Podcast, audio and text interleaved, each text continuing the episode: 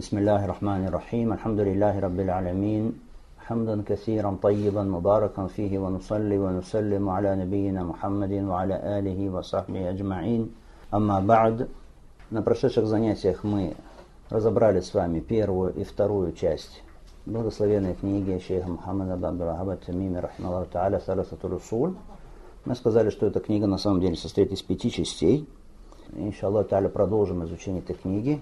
Далее в следующей, 3-й части. А 3-я часть, если вы помните, она была посвящена какому вопросу? Вопросу, почему мы изучаем таухид. И говорит шейх рахмаллаху та'аля: Бисмиллахи рахмани рахим. Вассаляту вассаляму аля расулина Мухаммаду ва аля алихи ва сахбихи аджмаин. И'алам аршадака Аллаху ли та'атихи анна алханифията миллята Ибрахим ан та'буда Аллаха мухлисан лахуддин ва бидалика амара Аллаху джами'ан нас ва халакахум лаха كما قال تعالى وما خلقت الجن والإنس إلا ليعبدون ومعنى يعبدون يوحدون وأعظم ما أمر الله به التوحيد وهو إفراد الله بالعبادة وأعظم ما نهى عنه الشرك وهو دعوة غيره معه والدليل قوله تعالى واعبدوا الله ولا تشركوا به شيئا. بسم الله الرحمن الرحيم. Знай, да наставит Аллах тебя на путь подчинения Ему, что Ханифия является религией Ибрахима, которая состоит в поклонении одному Аллаху, искренне исповедуя перед Ним религию. Это Аллах повелел всем людям, и для этого Он создал их. Всевышний сказал: «И создал я джиннов и людей только для того, чтобы они поклонялись Мне». Аз-Зарияат, 56 аят. Величайшим повелением Аллаха является таухид. Это посвящение поклонения одному лишь Аллаху. Величайшим запретом Аллаха является ширк. Это поклонение кому-либо и обращение с мольбой кому-либо наряду с ним. Доказательством этого является высказывание Всевышнего: «Поклоняйтесь Аллаху, не приобщайте к Нему ничего в сотоварищи». Анниса 36. Итак, это 3-я часть книги. 3 основы в соответствии с тем содержанием, которое было нами упомянуто на первом занятии. Мы сказали, что первая часть это 4 вопроса, вторая часть это 3 вопроса, третья часть это почему мы изучаем таухид, 4-я часть разъяснение самих 3 основ и 5-я часть это заключение. Так это 3-я часть, почему мы изучаем единобожие, почему мы изучаем таухид. Мы говорили с вами раньше, что автор он всегда обращает пристальное внимание учеников и читателей на этот вопрос. Всегда. Почему? Потому что существовали в его время, существуют сейчас те люди, их много, которые борются против призыва Ахля Сунна валь Джамаа, борются с тем, что Ахля Сунна валь Джамаа призывают людей изучать таухид и обучать людей таухиду. Очень много групп, которые не считают изучение таухида и обучение таухиду и призыв к таухиду чем-то важным. Считают это так небольшой формальностью, о которой надо сказать, и все. И не делают упор на этом, хотя это и есть стержень и фундамент религии, без чего все поклонение человека становится, и все его деяния становятся бессмысленными. Очень много можно слышать. Группы, которые стержнем своего призыва делают политику и государство. Группы, которые стержнем своего призыва и главной основой, главным пунктом делают вопрос сражения и так далее. Группы, которые главным делают вопросы зикра, вопросы намаза, ибадатов. А когда говорят им про акиду, говорят про таухид, они говорят, зачем это? Это не важно, или это сейчас не нужно, или это не главное, или это разделяет людей и так далее. Да, зикры, намазы, да, посты и все. Хорошо. Очищение сердец, как они говорят, и все. Другие группы, которые говорят, надо призывать людей, ходят по городам и весям, призывать, и при этом они не знают, к чему они призывают. Призывают без знания, не имея представления о таухиде, не имея представления о сунне, что такое ширк, что такое бида, не предостерегая людей от многобожия и не зовя их к таухиду. Но зато они говорят, главное это призыв. Что призыв, к чему призыв, непонятно. Ахля Сунна валь Джамаа делает основой, и первым пунктом своего призыва это обучение людей таухиду, изучение самим и обучение людей. Поэтому, когда этот вопрос, почему мы изучаем таухид, автор затрагивает практически во всех своих книгах. И мы, иншаллаху тааля, когда будем проходить 4 правила, «Аль-Каваид аль-Арба», другую книгу автора, мы опять увидим там этот раздел. Почему мы изучаем таухид? Когда, иншаллаху тааля, мы будем изучать с вами «Китаб аль-Таухид», книгу единобожия шейха, этого автора, мы опять увидим там то, как шейх настаивает на необходимости важности изучения таухида, объясняет, почему мы должны изучать таухид. «Кешфу Шубухат», другая книга автора, то же самое. Мы должны, на первом уроке мы с вами говорили, изучать таухид и обучать людей таухиду. Почему? Потому что это право Аллаха Субхану ва Та'аля над его рабами. Потому что мы созданы ради таухида, ради поклонения Аллаху Субхану ва Та'аля. Потому что деяния не принимаются без таухида, религиозные деяния не принимаются без единобожия. Потому что человек не может войти в рай без таухида. Потому что человек не может обрести совершенный покой, умиротворение без таухида. То есть таухид — это гарант чего? Это залог обретения человеком умиротворения и стабильности, и спокойствия, и безопасности. Дальше. Тот, кто исповедует единобожие, того наставляет Аллах Субхану ва Та'аля, наставляет на прямой путь. Дальше таухид, мы сказали, без него человек не может получить шафаа, то есть заступничество пророка, алейхиссалату вассалям, судный день. Далее мы говорили с вами, что таухид — это то, с чего начинали свой призыв, и то, что являлось главным пунктом в призыве, в миссии у всех пророков и посланников Аллаха Субхану ва Та'аля. «Ва ма ана миналь мушрикин», и я не из многобожников. Далее, мы говорили с вами, что изучать таухид, сам таухид, он важнее для человека, чем что? Важнее, чем еда, чем питье, чем какие-то мирские блага. Мы нуждаемся в нем больше, чем в еде, больше, чем в питье. И автор говорит, рахмаллаху тааля, здесь: «Знай, да наставит тебя Аллах к подчинению Ему, к покорности Ему». Мы говорили с вами, что в этой книге автор сколько раз молится за читателя и за ученика 3 раза. Вот это вот 3-й раз. 3-й раз. Здесь какая мольба? «Аршадак Аллаху ли таати». Пусть Аллах наставит тебя к покорности Ему, к подчинению Ему. Знай, что ханифия. Что ханифия является религией Ибрагима, которая состоит в поклонении одному лишь Аллаху, искренне исповедуя перед Ним Его религию. Вот что говорит автор. Итак, что он говорит, что нужно знать? Что такое ханифия? И говорит автор, ханифия — это религия Ибрагима, Авраама, алейхиссалам, которая состоит в чем? В поклонении одному Аллаху, искренне посвящая только Ему религию. Так, 3-й пункт, почему изучаем таухид, и вопрос аль-ханифия. Это термин аль-ханифия. Что такое ханифия? Ханифия — это религия, отклонившаяся от многобожия и построенная на чистом поклонении Аллаху, ихлясе, и единобожии, таухиде. Вот что такое ханифия. Еще раз мы говорим это определение. Ханифия — это религия, отклонившаяся от многобожия и построенная на чем? На чистом поклонении Аллаху, это называется ихляс, и единобожие, это называется таухид. Аллах Субхану ва Тааля говорит в Коране: «Инна Ибрахима кана умматан канитан лилляхи ханифа, ва лам яку миналь мушрикин». Поистине Ибрахим был имамом, смиренным перед Аллахом, покорным Аллаху, канитан лиллях. Ханифа, и был он ханифом, ва лам яку миналь мушрикин, и не был он из многобожников.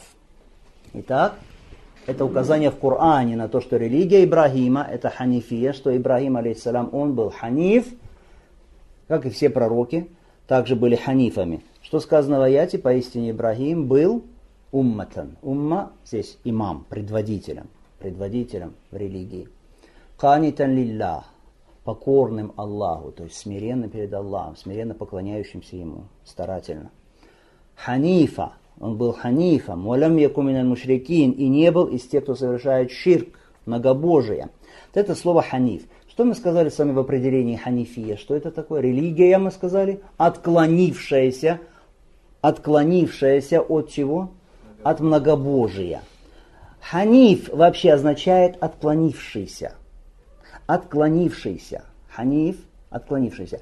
Это языковое значение. Мы говорили с вами, что слова имеют два значения. Да? Значения языковые изначально и какие шариатские значения. Мы говорили с вами ранее.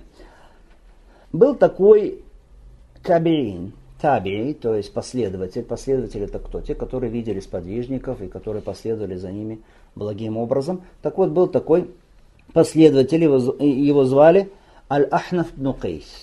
Аль-Ахнаф бн Кайс. Аль-Ахнаф. Вы слышите, корень тот же, что в слове ханиф. Аль-Ахнаф.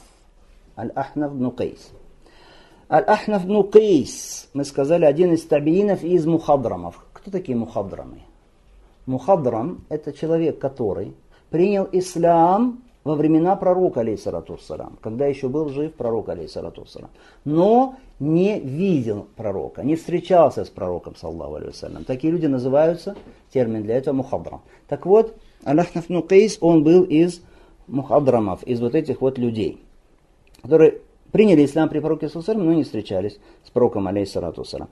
Этот человек носил прозвище Аль-Ахнаф. Аль-Ахнаф это не имя его было, это было его прозвище. То есть так он был известен, как Аль-Ахнаф. Почему? Почему это прозвище Аль-Ахнаф? Потому что, когда он ходил, то нога его, она все время отклонялась вовнутрь. Отклонялась вовнутрь. Поэтому его назвали Аль-Ахнаф. Это чтобы вы не забыли, что такое ханиф. Ханиф, то есть отклонившийся. Отклонившийся от чего? От многобожия. Тот, который отклонился от многобожия, отвернулся от многобожия и устремился к единобожию, устремился к таухиду. Это аль-ханиф. Если вы вспомните Аль-Ахнаф бн Кайса, то вспомните и значение. Почему? Потому что нога, мы сказали, все время отклонялась у него, когда он ходил вовнутрь. Говорят, что пророк, алейхиссалату вассалям, сделал дуа за этого человека, помолился за этого человека, за Аль-Ахнаф бн Кайса. И рассказывается, имама Ахмада передается, что пришли два человека как-то к Ахнафу бн Кайсу и сообщили ему о том, что пророк, алейхиссалату вассалям, сделал за него дуа. И тогда он совершил суджуд, то есть пал ниц в качестве благодарности Аллаху субхана ва тааля. Этот человек, Аль-Ахнаф бн Кайс, был известен, вообще стал притчей во языцах, получил известность широчайшую благодаря чему? Благодаря одному из своих качеств. На самом деле, конечно, у него было много достоинств, но одно из великих его достоинств – это аль-хильм. Что такое аль-хильм? Аль-хильм – это сдержанность.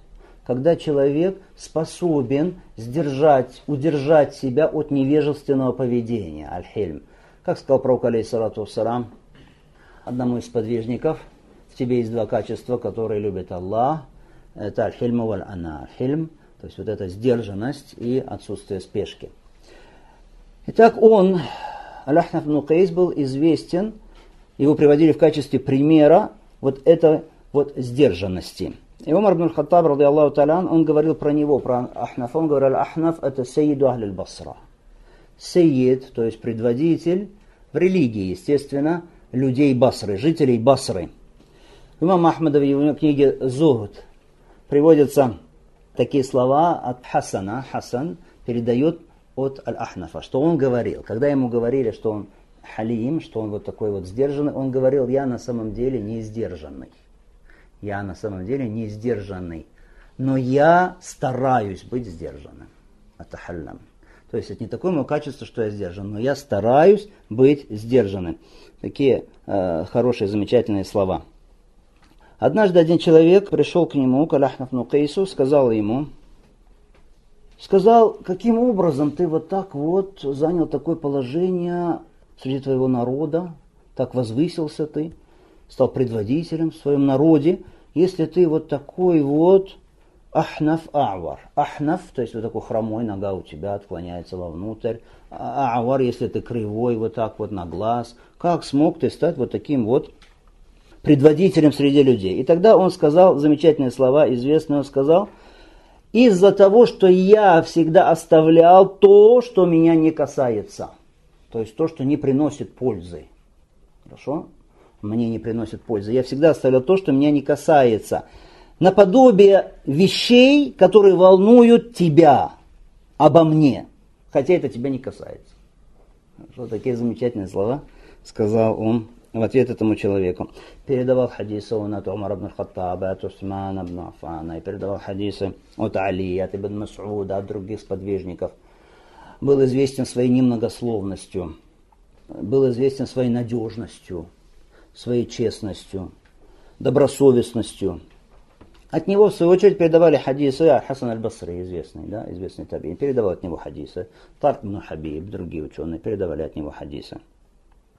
Итак, ханифия, мы сказали с вами, что это значит? Религия, отклонившаяся от многобожия и устремившаяся к чему? Построенная на чем?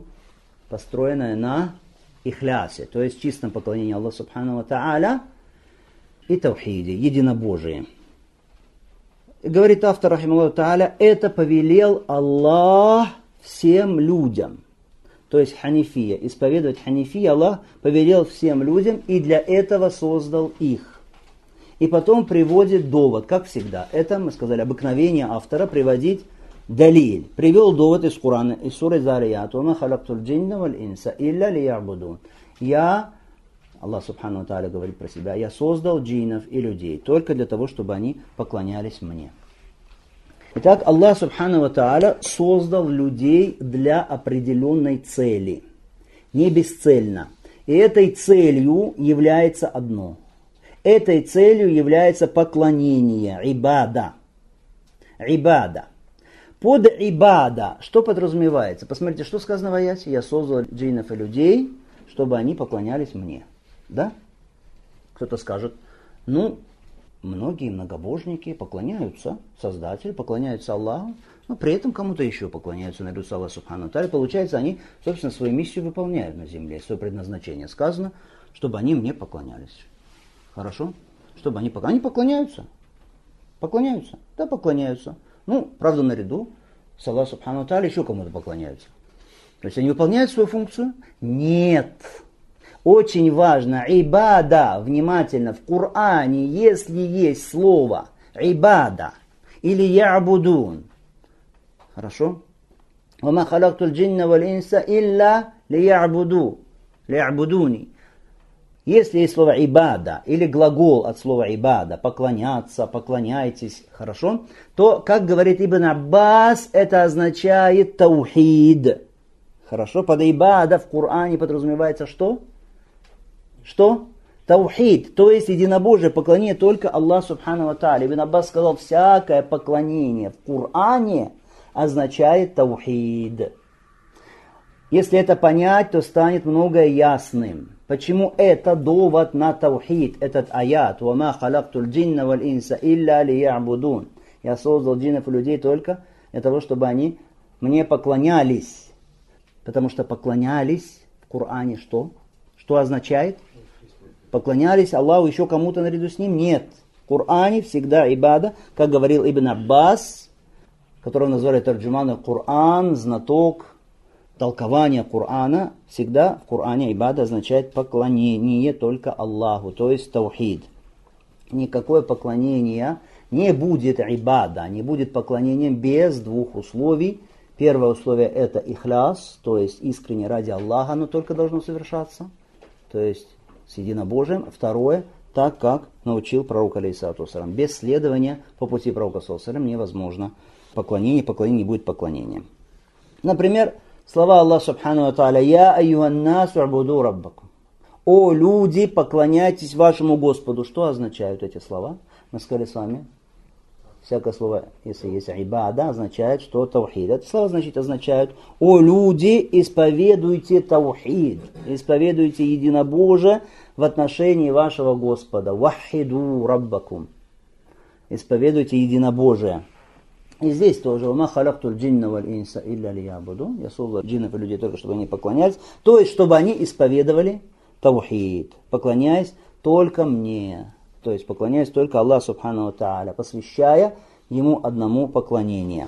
Если, например, человек возьмет телефон, вот этот вот дорогой какой-нибудь, или даже недорогой, возьмет телефон и начнет им рыть землю, копать землю, что скажем про такого человека? Скажем сумасшедший.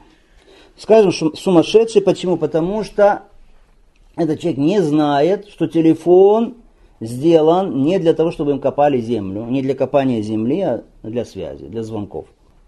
Вот Аллах Субхана ва Та'аля создал нас, привел нас в этот мир, дал нам временное существование, бытие в этом мире для конкретной цели. Для конкретной цели, для поклонения Ему. Человек взял телефон копать землю, мы уже говорим что? Говорим сумасшедших, хотя ну не такое что-то значительное преступление, это копает землю. Мы говорим сумасшедших. Аллах Субхана ва Та'аля тебя создал, привел в этот мир. Неужели просто так? Или есть какое-то предназначение у тебя, у твоего тела, твоих органов? Есть предназначение для поклонения Аллаху Субхана ва Та'аля. И если человек занят в этом мире какой-то другой целью, не служением Аллаху Субхана ва Та'аля, получается, он использует это тело, которое дал Аллах, эту жизнь, которую дал Аллах, не по назначению. Подобно вот этому человеку, который взял телефон и стал копать землю этим телефоном. То есть ты обязан знать, что ты находишься в этом мире, причина нахождения, пребывания твоего в этом мире, твоего появления в этом мире, это айбада, таухид, поклонение, служение Аллаху Субхана ва Та'аля. Поклоняйся Аллаху Субхана ва Та'аля искренне, в соответствии с сунной, у тебя будет все в порядке, все придет в норму. Потому что Аллах Субхану ва Та'аля сказал: «Ваман а'рада ан зикри, фа инна лаху ма'ишатан данка, ва нахшуру йома аль-киямати а'ма». А кто отвернется от поминания моего, то есть не будет поклоняться Аллаху Субхану ва Та'аля, поминать его премного, «фа инна лаху ма'ишатан данка», то у него будет тесная жизнь, тяжкая жизнь, тяжкая. «В нахшуру йома аль-киямати а'ма». В день воскресения мы воскресим его слепым. Мы воскресим его слепым. «Каля Рабби лима хашартани а'ма, ва кад кунту басира».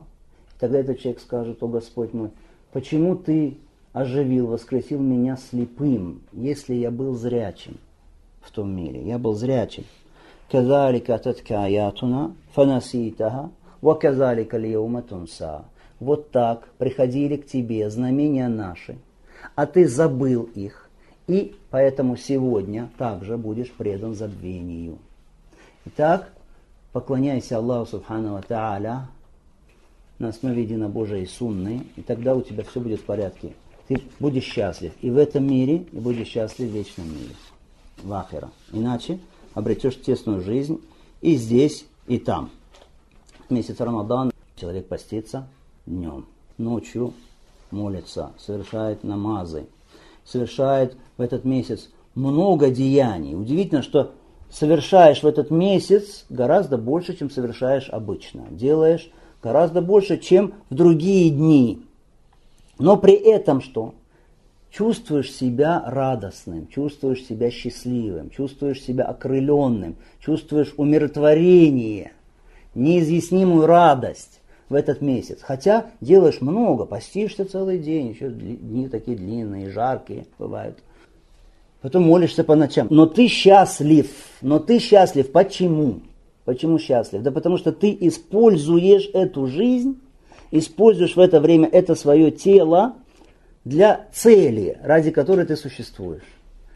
Поэтому ты и счастлив. Потому что ты подчинил себя, свое тело, для того, для чего ты создан. Для поклонения Аллаху Субхану ва Та'аля.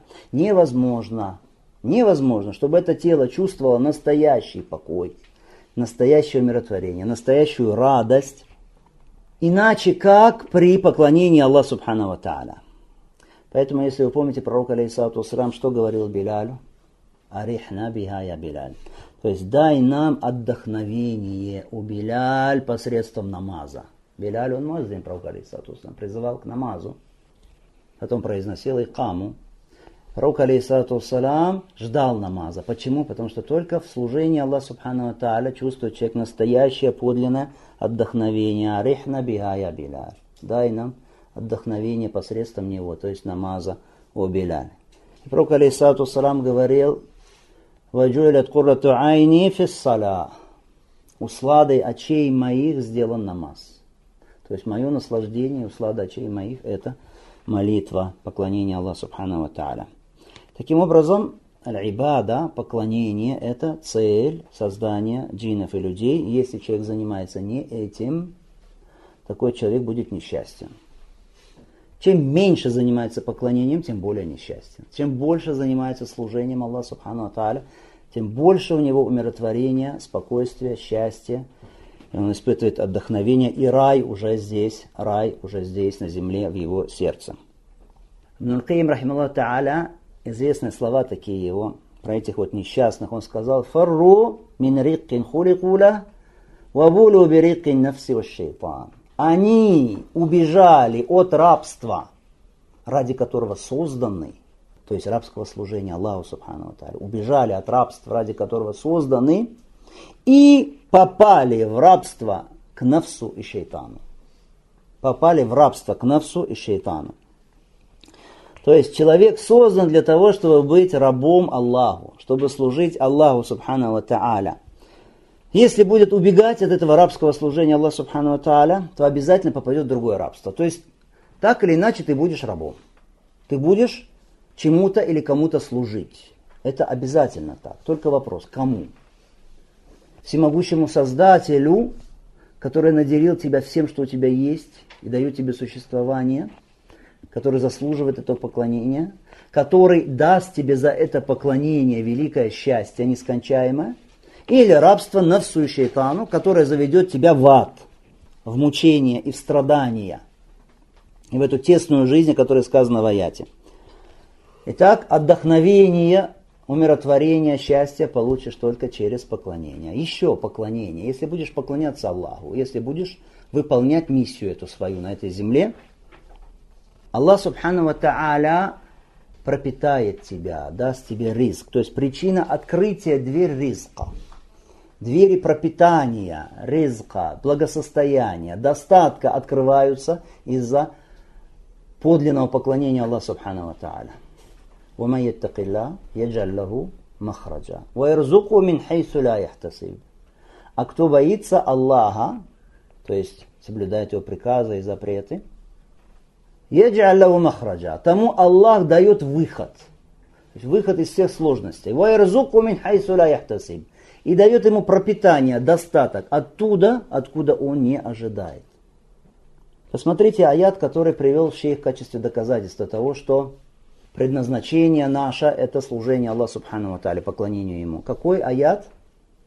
«Вама халактуль джинна вал инса илля лиябудун». Этот аят, конечно, наизусть. Создал я джиннов и людей только для того, чтобы они поклонялись мне, будучи единобожниками. Этот аят. А что дальше сказано после этого аята? Кто знает суру «Зарият»? «Ма уриду минну мин ризки, ва ма уриду ан ютаймун». Я не хочу от них ризка, какого-то надела.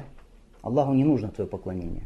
Он ничего не получает от этого. Не хочу никакого удела, никакого ризка. Ма уриду минум ар-ризк. Ва ма уриду ай-ют'имун. И я не хочу, чтобы они меня кормили. Инна Аллаху ар-раззаку зуль кувватиль матин. Поистине Аллах, Он наделяющий, ар-раззак, обладатель силы, мощный. Почему Аллах упоминает здесь ризк, пропитание, достаток, что Он наделяет? После чего упоминает? После приказа поклоняться Ему. То есть, если будешь поклоняться Аллаху Субхану ва Тааля подлинно, это причина того, что откроются двери достатка, ризка, удела от Аллаха Субхану ва Тааля. Да услышат это те люди, которые говорят: ну как я буду поклоняться, как я буду совершать намаз, как я буду делать то, это, если мне надо работать, если мне надо зарабатывать, нужен ризк, пропитание и так далее. Аллах Субхану ва Тааля, после того, как говорит тебе поклоняйся, говорит, что Он раззак, Он, который дает тебе пропитание Субхану ва Тааля. Дальше автор, рахималлаху тааля, говорит, что величайшим повелением Аллаха является таухид. Это посвящение, поклонение одному лишь Аллаху. Ифраду Аллахи биль ибада. Итак, здесь автор упоминает, что является самым великим и главным приказом от Аллаха Субхану ва Тааля. Аллах приказал нам много вещей. Так вот, самым великим и самым важным, главным из приказанного является что? Таухид. Потому что Аллах субхану ва тааля принимает все религиозные деяния только при наличии таухида. Потому что к этому призывали все пророки, все посланники Аллаха. Итак, самое главное из приказанного это таухид. И потом автор дает здесь определение таухида. Что говорит автор, что такое таухид? Ифрадуллахи биль ибада. Посвящение, поклонение одному лишь Аллаху. Он дал такое определение таухида. Кто-то скажет, но мы же давали другое определение таухида. Какое мы давали определение таухида? Таухид это что? Признание единственности Аллаха в том, что присуще только Ему из господства рубубия, божественности алюлюхия и имен и атрибутов. А здесь сказано, таухид это ифрадуллахи биль ибада, посвящение поклонения только одному Аллаху. На самом деле нет противоречия между этим определением, которое дал автор, и тем определением, которое мы изучали на прошлом занятии. Нет противоречия. Но автор здесь сделал упор на какую часть таухида? На вторую часть, на улухия, на таухид божественности, достопоклоняемости. Почему? Почему? Потому что это был призыв всех пророков. Потому что мало кто из людей не согласен с таухидом рубубия, с таухидом господства, что Аллах Создатель, Господь. Спроси многих, кто совершает ширк сегодня, подойди и спроси, что ты скажешь, если Создатель един, он скажет, да, есть единый Создатель, наделяющий, питающий, управляющий, скажет. Мушрики, многобожники, к которым пришел пророк, алейхиссалату вассалам, они говорили, Аллах, Он Создатель, Он Наделитель, Он Управитель, Он единственный, который распоряжается всем мирозданием. Они признавали таухид рубубия, но признавая это, что делали? Направляли часть своего поклонения, своей мольбы, своего служения не Аллаху субхану ва тааля. Поэтому тут вопрос, из-за которого, собственно, была тяжба между пророками и их общинами. Это был какой вопрос? Вот этот. Вопрос улюхия, тавхид улюхия. И сегодня даже, если ты занимаешься только вопросом призыва тавхида рубубия, да, это очень важный вопрос, без этого никак нельзя.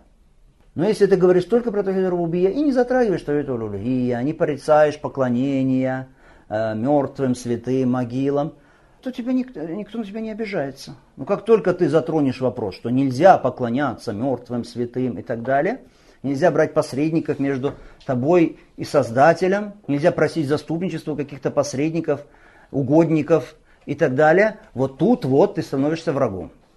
Поэтому между пророками и их общинами, собственно говоря, тяжба была из-за этого.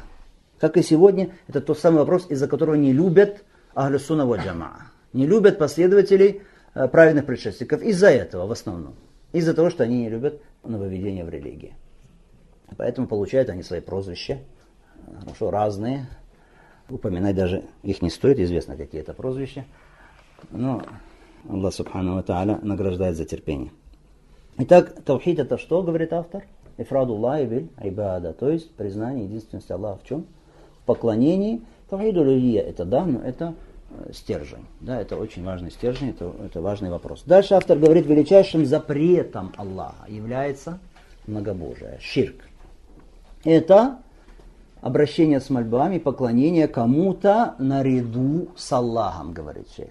Так здесь дано определение чего? Многобожие. Что такое многобожие, говорит шейх, рахимуллаху тааля? Это взывать и поклоняться кому-то вместе с Аллахом субхану ва тааля, наряду с Аллахом субхану ва тааля. Это ширк. Ширк, у него тоже есть более широкое определение, как у таухида. Ширк, он бывает и в рубубия, в господстве. Если кто-то говорит, что есть еще кто-то во вселенной, кто управляет частью вселенной, это тоже ширк. Но это ширк в чем? Многобожие в чем? В господстве, да, в господстве, в рубубия. То есть нарушение первого вида таухида. Если человек уподобляет Аллаха творением, говорит, у Аллаха есть сын, у Аллаха есть ребенок, у Аллаха есть дочери. Уподобляет Аллаха творением. Это тоже что? Ширк. В чем? В именах и атрибутах. Да, в именах и атрибутах. Или кто-то говорит, что атрибуты Аллаха такие же, как творения, подобные. Это ширк, но в чем? В именах и атрибутах. А есть ширк в улюхия. Так вот, как таухид улюхия, это тот стержень, из-за которого происходили что? Тяжба между пророками и их общинами, так и вопрос предостережения от ширка, какого именно, в чем? В поклонении, то есть улюхия. Понятно? Ширк в чем? В улугия.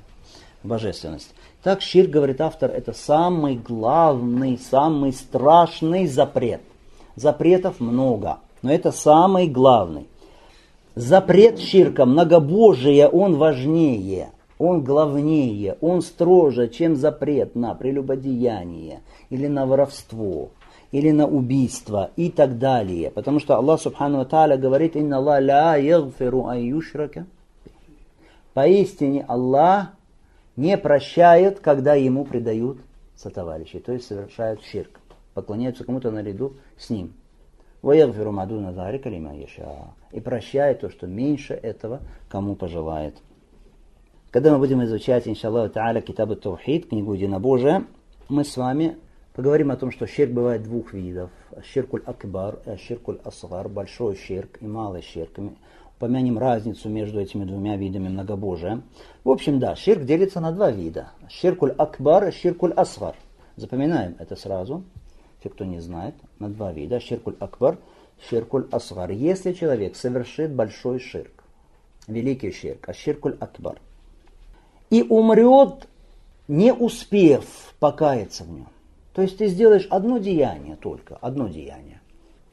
Не дай Аллах, зарежешь с любовью и возвеличиванием животное для кого-то из творений, для джина или для святого. И даже муху зарежешь, принесешь жертву с любовью и возвеличиванием, как поклонение, муху просто, кому-то, кроме Аллаха Субхану ва Тааля. Если ты не покаешься, не раскаешься в этом искренне до того момента, когда заканчивается время покаяния, то такой человек войдет в ад. Такой человек войдет в ад навеки, навсегда, никогда не выйдет оттуда. Ни миллионы и ни миллиарды лет. Никогда. То есть это вечная кара, вечная мука. Халидан мухалладан. Халидан мухалладан. Навеки вечные. Да упасет Аллах Субхану ва Тааля. А если успеет покаяться в течение того времени, когда покаяние еще принимается? А оно принимается когда?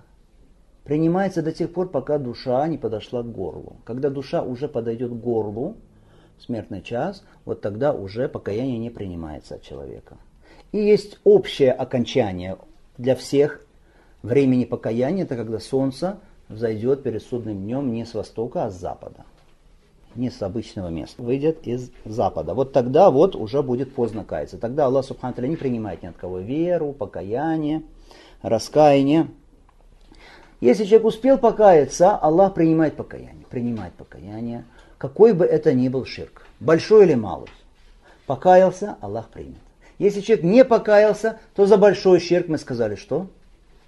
Вечный ад и отсутствие прощения от Аллаха Субхану ва Тааля. Что касается малого ширка, аш-ширкуль асгар, то за него человек будет наказан, если он не покаялся и умер не покаявшись. Человек будет наказан.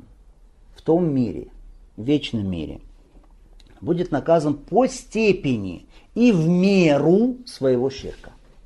Это о чем мы сейчас говорим? О малом ширке. Умер человек, не покаявшись в нем, в малом ширке, будет наказан по степени и в меру своего ширка. А уже потом, после этого наказания, войдет в рай, то есть не останется в аду навсегда, в отличие от того, кто совершил большой ширк. И затем автор, как всегда, приводит что? Далиль. Приводит доказательства. Доказательства чего? Что самый главный приказ, самый важный приказ, величайшее повеление Аллаха – это таухид. И наоборот, самый строгий, важный запрет, величайший запрет – это что? Запрет на ширк. Приводит, рахималлаху та'аля, довод. Довод из Корана, из суры Ниса. Какой довод? «У'будуллаха ва ля тушрику бихи шай'а». Поклоняйтесь Аллаху и не предавайте Ему ничего, сотоварищи. Поклоняйтесь Аллаху. У'будуллаха. Это приказ? Приказ. Приказ чего? На что приказ? Таухид. Почему? Мы сказали с вами слова Ибн Аббаса. Всякое поклонение в Коране это что? Это таухид.